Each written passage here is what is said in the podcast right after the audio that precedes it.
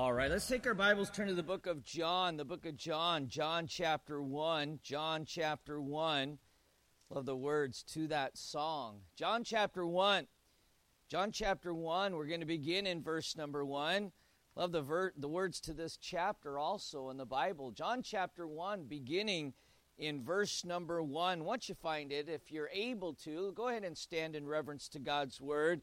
Obviously, if not, just follow along with us. John chapter 1, and we're going to begin reading in verse number 1. John chapter 1, verse number 1. The Bible says, In the beginning was the Word. The Word was with God, and the Word was God. The same was in the beginning with God. All things were made by Him, and without Him was not anything made that was made. In Him was life and the life was the light of men. And the light shineth in darkness, and the darkness comprehended it not. There was a man sent from God whose name was John. The same came for a witness to bear witness of the light, that all men through him might believe. Now, he, that is John, was not that light. We know that because Jesus is the light. But John was sent to bear witness of that light that was the true light, which lighteth every man that cometh into the world. He was in the world, and the world was made by him, and the world knew him not. He came unto his own, and his own received him not. But as many as received him, to them gave he power to become the sons of God, even to them that believe on his name, which were born not of blood, nor of the will of the flesh, nor of the will of man, but of God. And the Word was made flesh and dwelt among us. And we beheld his glory, the glory as of the only begotten of the Father, full of grace and truth. Let's go to the Lord in prayer. Our Heavenly Father, we thank you that we can come to your word and receive the truth, Lord God, and know that it is truth. And Lord, I pray now that as you give us the truth this morning, Lord God, that we would receive it gladly. And Father, that we would apply it. And Lord God, that we would do according to your will. I pray that you would just bless this time. And Father, if there's anyone who does not know Christ as Savior, who is listening or watching or who is here this morning, I do pray, Father God, you'd cause them to see their need. And Lord, get that need taken care of today. We thank you in Jesus' name. Amen. All right, you may be seated. You know, in the first chapter of the book of John, John uses some interesting metaphors to describe Jesus. The first metaphor used is the term word, and we see it right away. In the beginning was the word. Of course, this is referring to the Lord Jesus Christ. Verse number 14 tells us that the word was made flesh and dwelt among us. That there is God incarnate. You know, really, that is what we celebrate on Christmas. We, we celebrate the incarnation of God, God becoming uh, man and dwelling among us. Thus, the name Emmanuel, God with us. John will repeatedly or will repeatedly refer to Jesus as the Word and would continue to do so even in his later writings. Why, decades later, after he would write the book of First John, First John chapter 1, verse number 1 begins by saying, That which was from the beginning, which we have heard, which we have seen with our eyes, which we have looked upon, and our hands have handled of the word of life. That's John describing his relationship with Jesus during his earthly ministry. We've seen him, we've heard him, uh, we walked with him, we talked with him, we hugged him, we handled him, and he is the word of life. You know, some words are hurtful, other words are very destructive. But John describes the word, Jesus Christ, as the word that gives life, the word of life.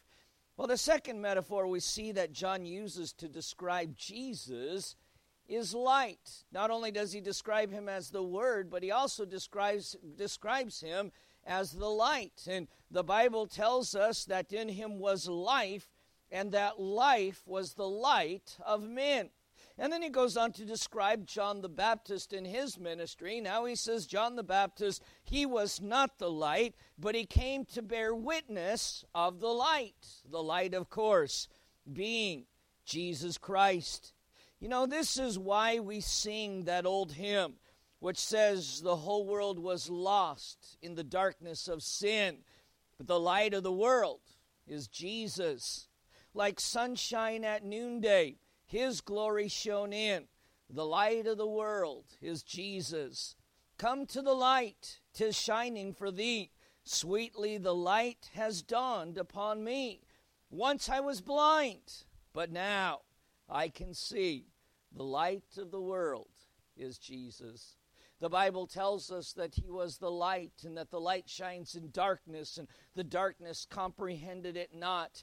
You know, uh, Satan tries to keep the world in darkness, and he tries to blind the uh, the minds of those who otherwise would come to know Christ as personal Savior. Uh, but Jesus, when he came, though Satan tried to keep it as dark and as dark, as dark as he possibly could, he could not comprehend or he could not overcome the light that Jesus brought into the world. Uh, the light of the world is Jesus, and it's why we celebrate Christmas and why Christmas is associated with lights and candles as we celebrate the light of the world, the entering uh, the, of the light into a dark world of sin. Not only did John refer to Jesus as the light, but Jesus also alluded to this reference in John chapter 8, verse number 12 the Bible says that Jesus spake again unto them, saying, I am the light of the world. He that followeth me shall not walk in darkness, but shall have the light of life. You know, it's interesting because Satan tries to duplicate everything that God has, only he, he, he makes it the opposite. You know, uh, Recently, the world went through a, a, a, a period known as the period of, quote, enlightenment what the what, what they mean by that whenever you hear that term well since the period of enlightenment the period of enlightenment simply means this that uh, uh, now we uh, believe in science and we've thrown god out because that was all superstition and um, you know, the truth of the matter is, God is light. Jesus is light. Um, I just want us to uh, observe this morning, uh, uh, just consider a few observations about the light of the world, if you would, in regards to this holiday that we are celebrating this week. The first observation I want you to make about the light of the world is that his birth was largely ignored the birth of Jesus Christ was largely ignored. The Bible tells us that in, in the book of Luke, matter of fact, let's just go ahead and turn to the book of Luke.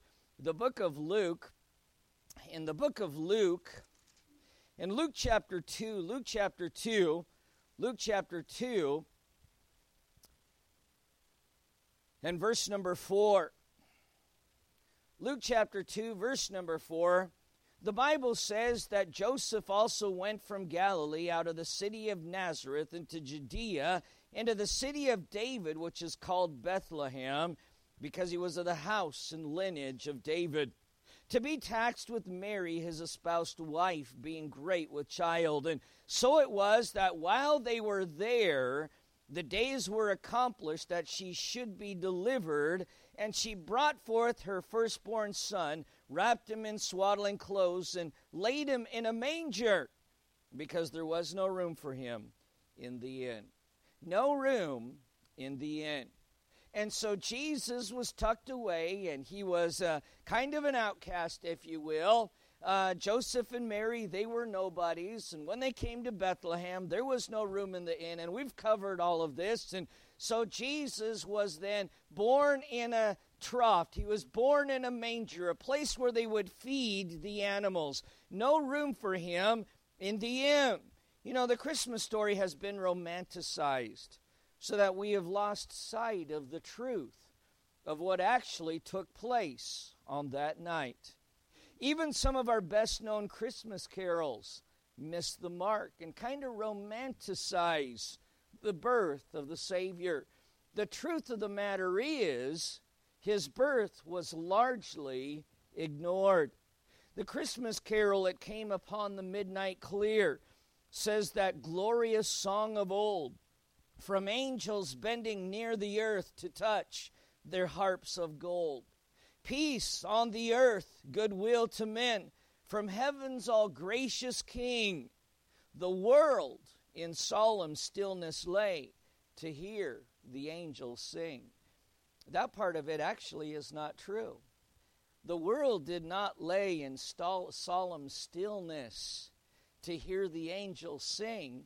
As a matter of fact, the Bible tells us that the angels had to go out into a, a field where there were shepherds abiding by their flock because the world largely ignored the birth of Jesus Christ. The world was too busy to be in solemn stillness. As a matter of fact, even today, if a church shows any kind of solemnity at all, and honor and respect and reverence, why that church is deemed old fashioned. We don't do that anymore. No more solemnity. As a matter of fact, some churches boast about it. No solemnity here. Come as you are, be casual. Matter of fact, it's just kind of a party atmosphere, kind of like a summer carnival, if you will because we don't want solemnity. You know why? We're too busy. Because we're too comfortable in the things of the world. You know, not only did Christ's birth go largely ignored, Jesus' salvation is largely ignored today, even by those who claim to know Christ as personal Savior.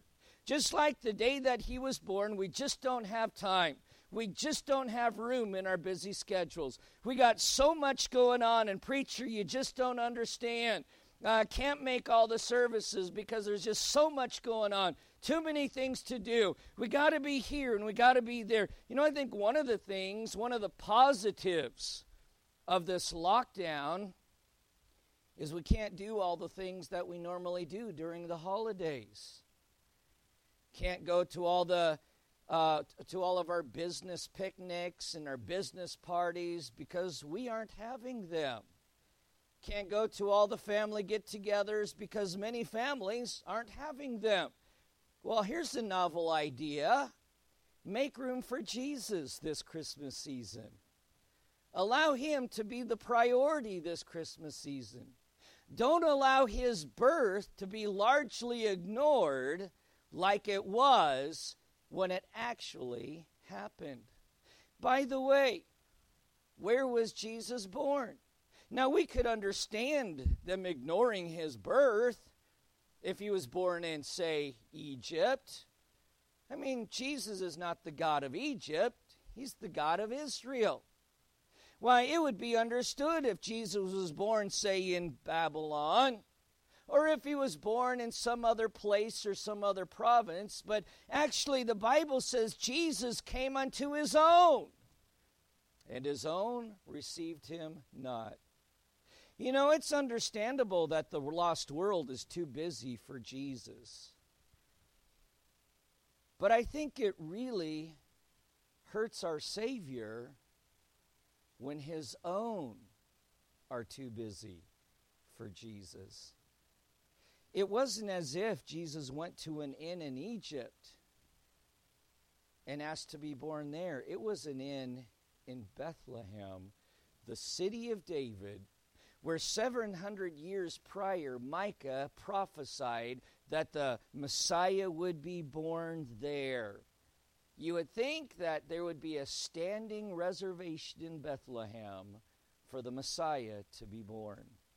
Just like you would think that Christians of all people would give Jesus the Christmas season.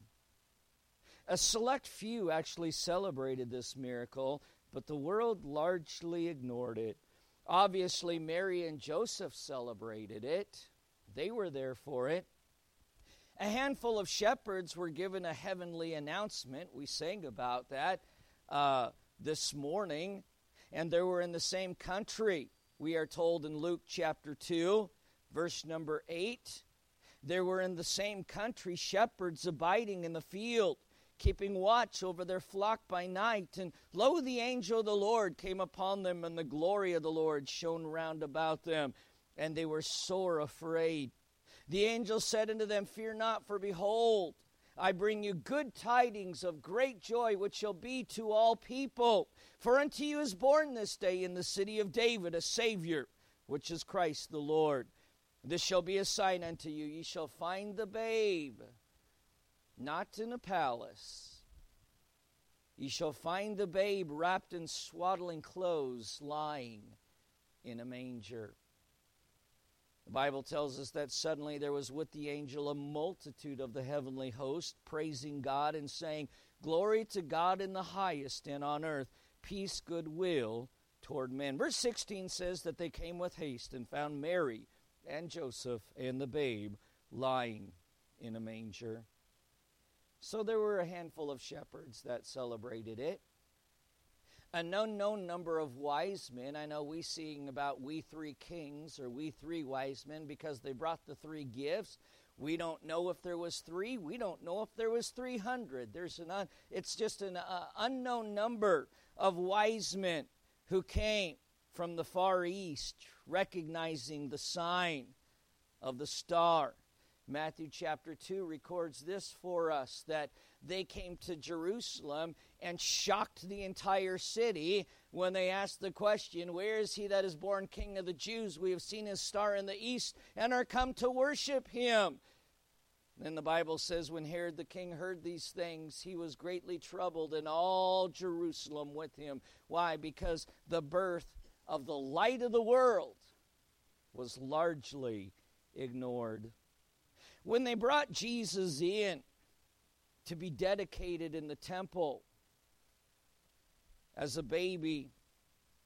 The Bible tells us that no one there recognized him as the Messiah, as the King of Kings. You would think in the temple, you know, it's sad because in many churches, Jesus is not recognized. In many churches today, salvation is not even preached. In many churches today, the gospel is not even given. There, thus, the, the light of the world is not even present in many churches. But as Jesus was taken into the temple, well, the priests did not recognize him. The, uh, the Levites did not recognize him. But there was an old man by the name of Simeon the Bible tells us that the Holy Spirit had revealed to him this is the Messiah. There was also a widow there by the name of Joanna who also had been given the revelation that this is the Messiah. But the world did not lie in solemn stillness the night that Jesus was born, because the birth of the light of the world was largely ignored. But there's a second observation that we can make this morning concerning the light of the world. Jesus is the light of the world, and not only was his birth largely ignored, but secondly, his life seemed irrelevant. His life to most would seem irrelevant. Now, we know little of the life of Jesus from his birth to the time that he was 30, but I think the song that was sung this morning probably, uh, probably describes much of it. The little boy from the carpenter shop. He was known as the son of the carpenter. Luke does give us a glimpse of the childhood in which we see a flicker of this light that would one day shine so brightly and there would be no denying it. In Luke chapter 2, which is where we are, and in verse number 41, the Bible gives us just a little glimpse into the childhood of Jesus. The Bible tells us that he was about 12 years old, and his parents went to Jerusalem every year at the feast of the Passover. Verse 42 tells us he was 12 they went up to Jerusalem after the custom of the feast. And when they had fulfilled the days as they returned, the child Jesus tarried behind in Jerusalem, and Joseph and his mother knew not of it. But they, supposing him to have been in the company, went a day's journey, and they sought him among their kinsfolk and acquaintance. And when they found him not, Scripture tells us when they found him not, they turned back again to Jerusalem, seeking him. And it came to pass that after three days they found him in the temple, sitting in the midst of the doctors, both hearing them and asking them questions. And when they saw him, they were amazed. And his mother said unto him, Son, why hast thou thus dealt with us? Behold thy father, and I sought thee sorrowing. And he said unto them, How is it that ye sought me? Why wist ye not that I must be about my father's business? And they understood not the saying which he spake unto them. Luke, verse 51 says, And he went down with them and came to Jerusalem and was subject unto them. But his mother kept all these sayings in her heart. So he went back to his mundane life. Now, of course, this was all part of the plan. God gave them a little bit of a reminder there that this is the light of the world, but then the Bible says that Jesus became subject unto them and probably went back and went back to working in the carpenter shop with his dad, helping with the family business, but giving them a little warning here this is not what I'm going to be doing for a living.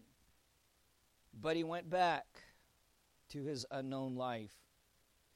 You know, the light was still obscured. Isaiah chapter 53 tells us that he shall grow up before him as a tender plant. And that's what we're reading here. Jesus, uh, boy, uh, as he grew up, nothing spectacular about him. Verse 52 of Luke chapter 2 does tell us that he increased in wisdom and stature and in favor with God and man. But his life seemed, for the most part, irrelevant.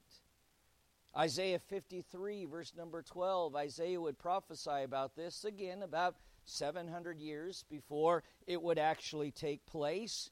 And Isaiah says this in Isaiah 53 12, he shall grow up before him as a tender plant, talking about the Messiah as a root out of dry ground. He hath no form nor comeliness, and when we shall see him, there is no beauty that we should desire him. So, so a tender plant, meaning that nothing spectacular. A root out of dry ground, meaning the very same thing. I mean, there are some plants that are in wet ground, and by you can see them, and there's something spectacular about them.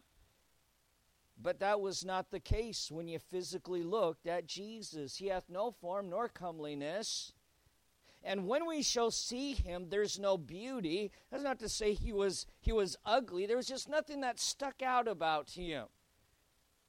There should be no beauty that we should desire him. He's despised and rejected of men, a man of sorrows and acquainted with grief. And we hid, as it were, our faces from him. He was despised, and we esteemed him not. Why, even his own parents, when they said, What are you doing here? Your mother, your, your father, and I, we've been looking everywhere for you. And he said, Well, did you not know that I must be about my father's business?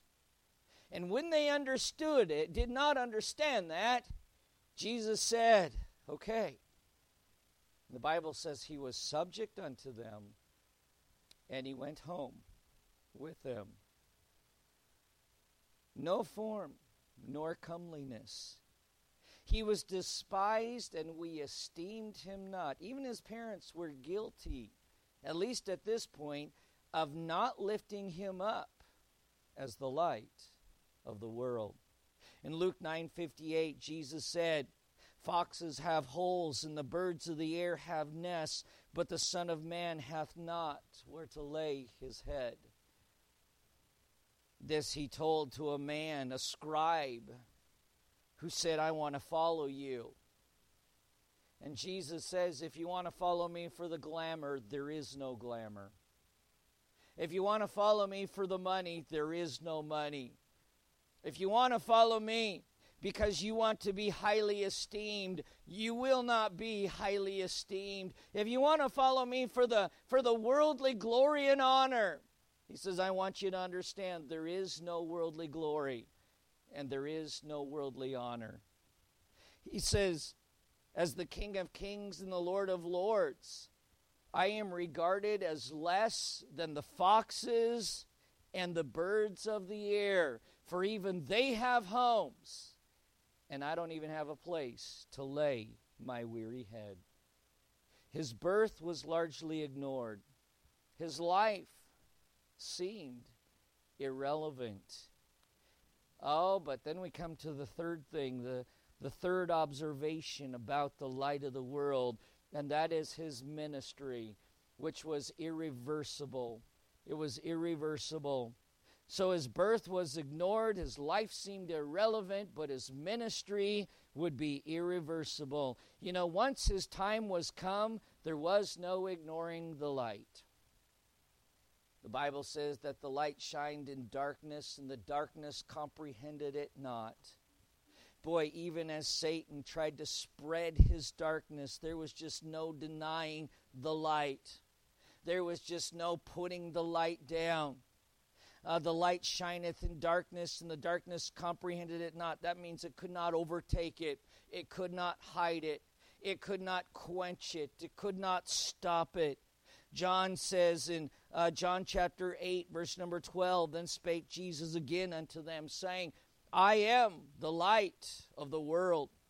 He that followeth me shall not walk in darkness, but shall have the light of life. You know, once you experience the light of Jesus Christ, it's hard to desire to go back into the darkness, the blindness. John would also write, Jesus says, I am come, a light into the world, that whosoever believeth on me should not abide in darkness. You know, the ministry of Jesus would not only allow people to see the light, but also light is revealing. Light is a revelation. And light is very, very uncomfortable when we've been in darkness. Have you ever been in a dark room, sleeping, and then somebody comes and turns the light on? And immediately it's not very comfortable. You know, it's kind of the feeling you get when you walk into a gospel preaching church for the very first time and you feel that conviction of the Holy Spirit, and the light reveals to us who we are and what we are. It's kind of like someone has just come into the darkness of your room and you've been sleeping and you've been comfortable, and they turn on the light and they say, Wake up, it's time to wake up. What is your first reaction? Turn out the light. Be quiet. I don't want to hear it. Oh man, what time is it?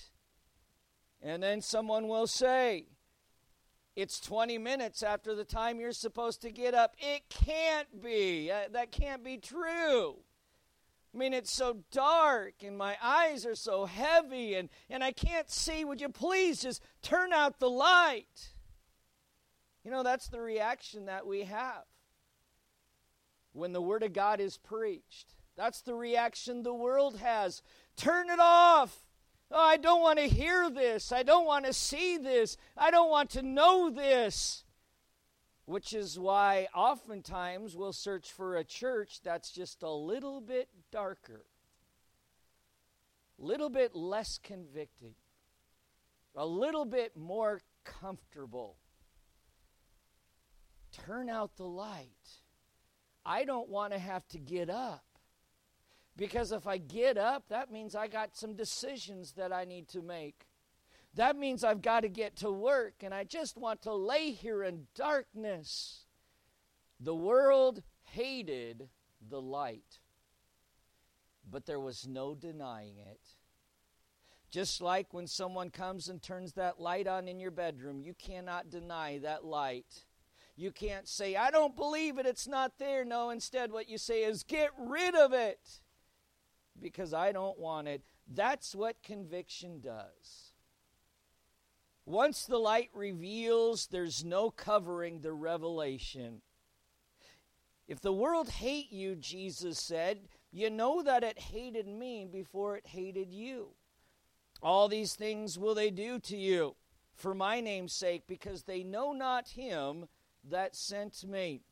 If I had not come and spoken unto them, they had not had sin, but now they have no cloak for their sin. Okay, so now not only do we realize that the light of the world is uncomfortable to us because we just don't want to see it because uh, it's convicting, but also because it's revealing. My, you wake up in the morning, finally, finally, maybe you get the strength to say, Fine, fine, I'll get up.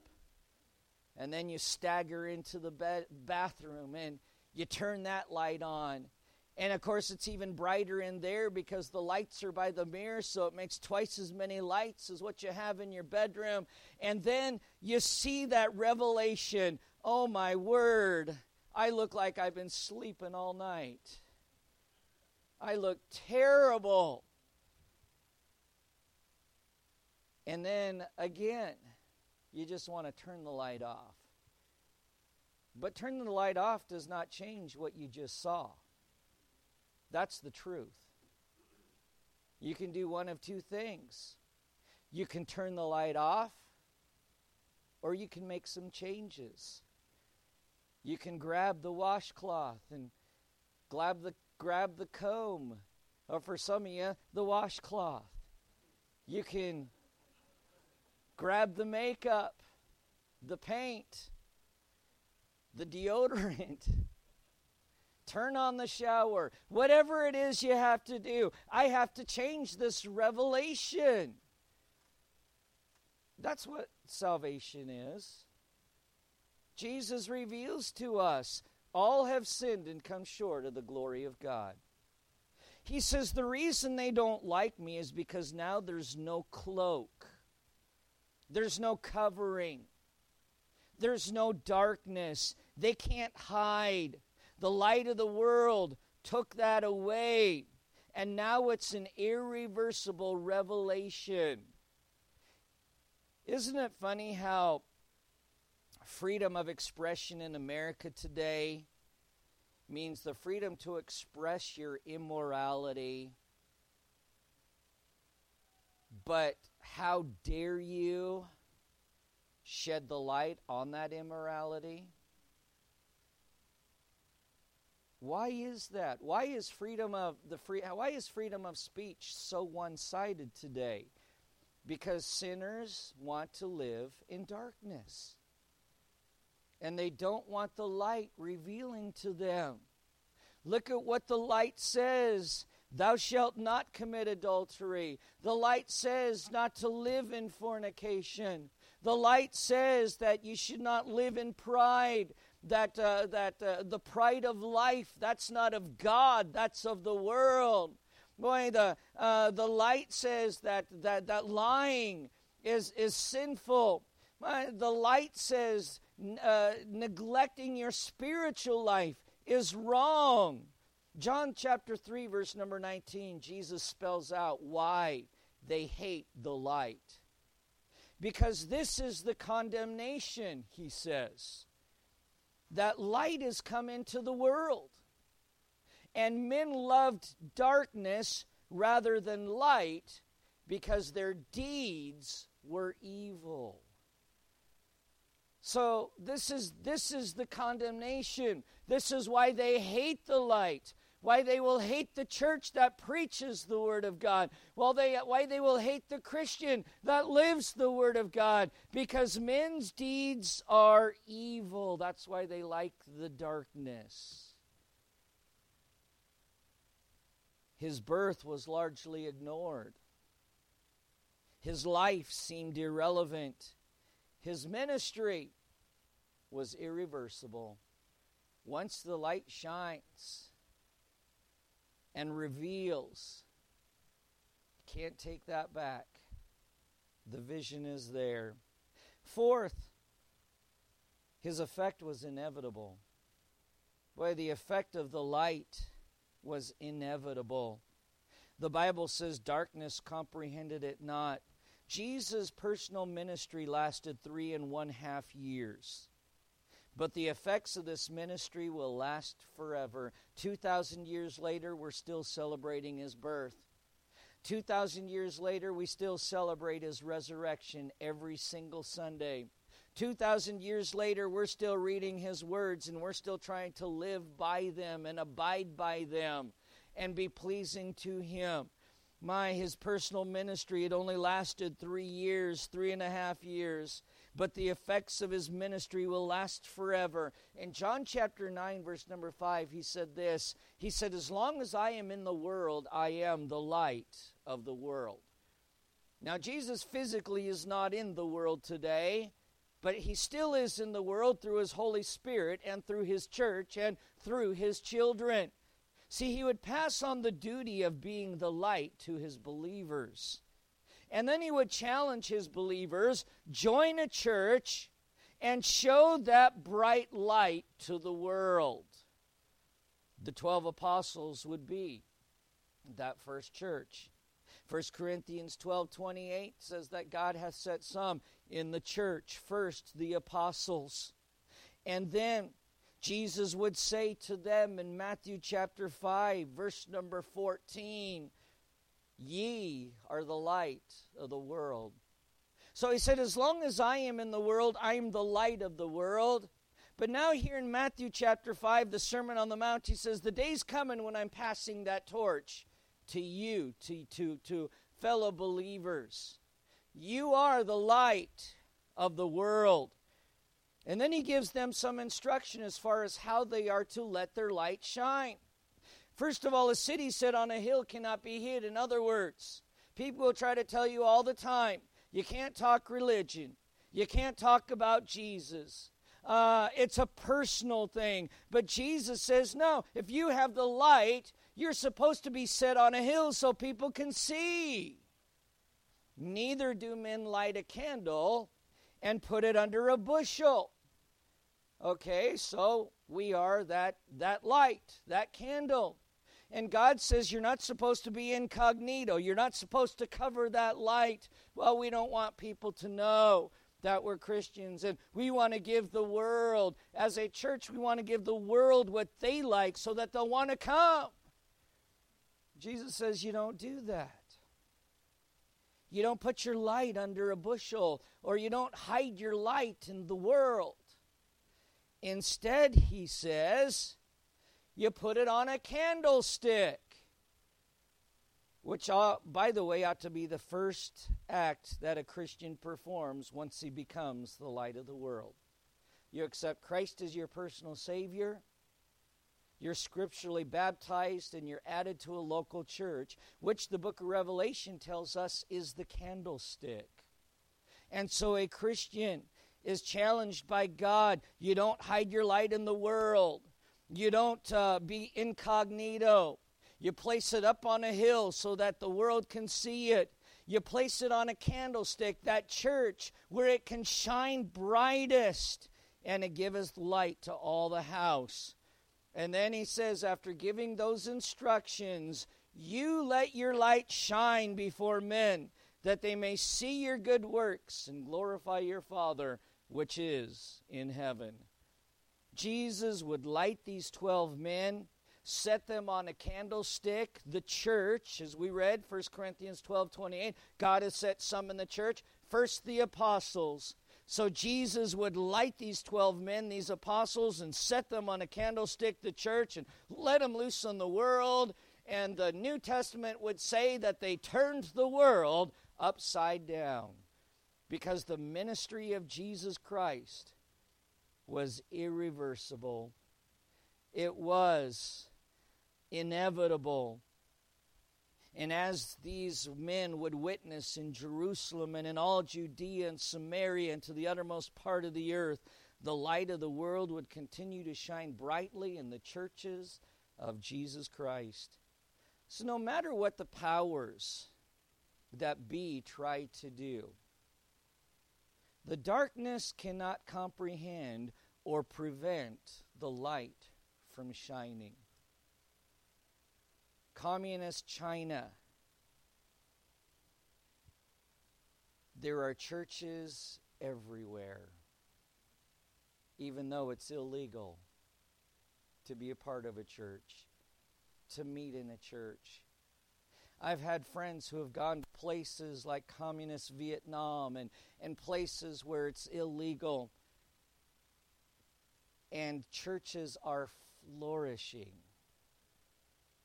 They're going through persecution, but they're growing like wildfire. You know, here's the thing, and we've seen this throughout the last 2,000 years of history of the church that no matter the powers that be, they'll try to stomp that fire out and it'll just spread. Look what happened in Jerusalem when persecution came to the church there in Jerusalem. They tried to stamp that fire out, and what happened? It just spread to Samaria, it spread throughout Judea. It spread to Antioch.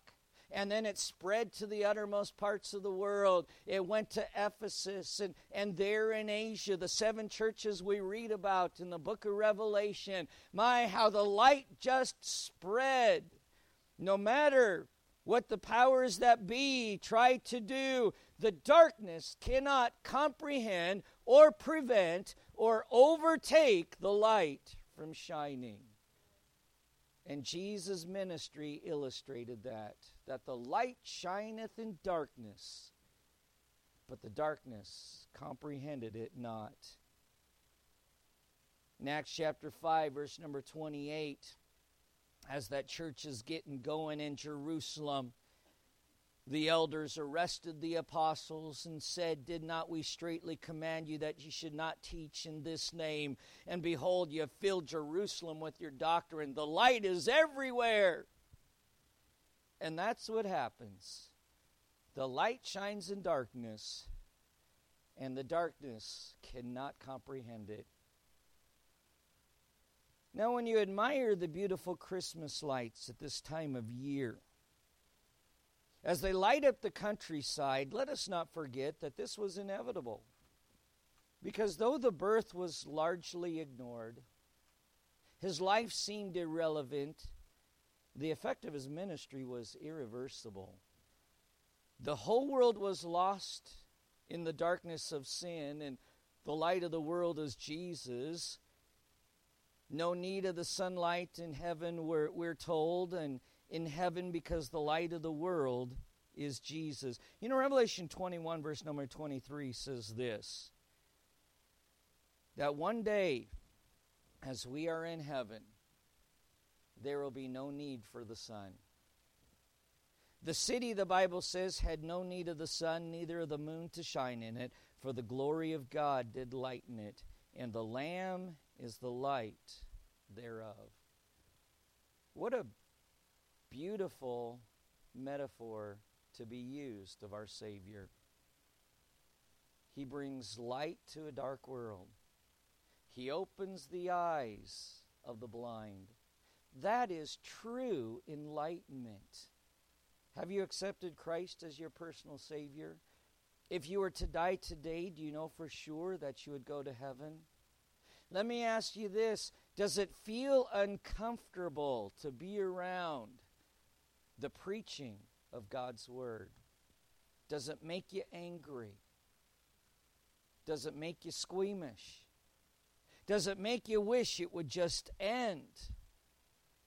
Maybe it's because darkness is preferred. Let's have every head bowed and every eye closed with every head bowed. And every eye closed.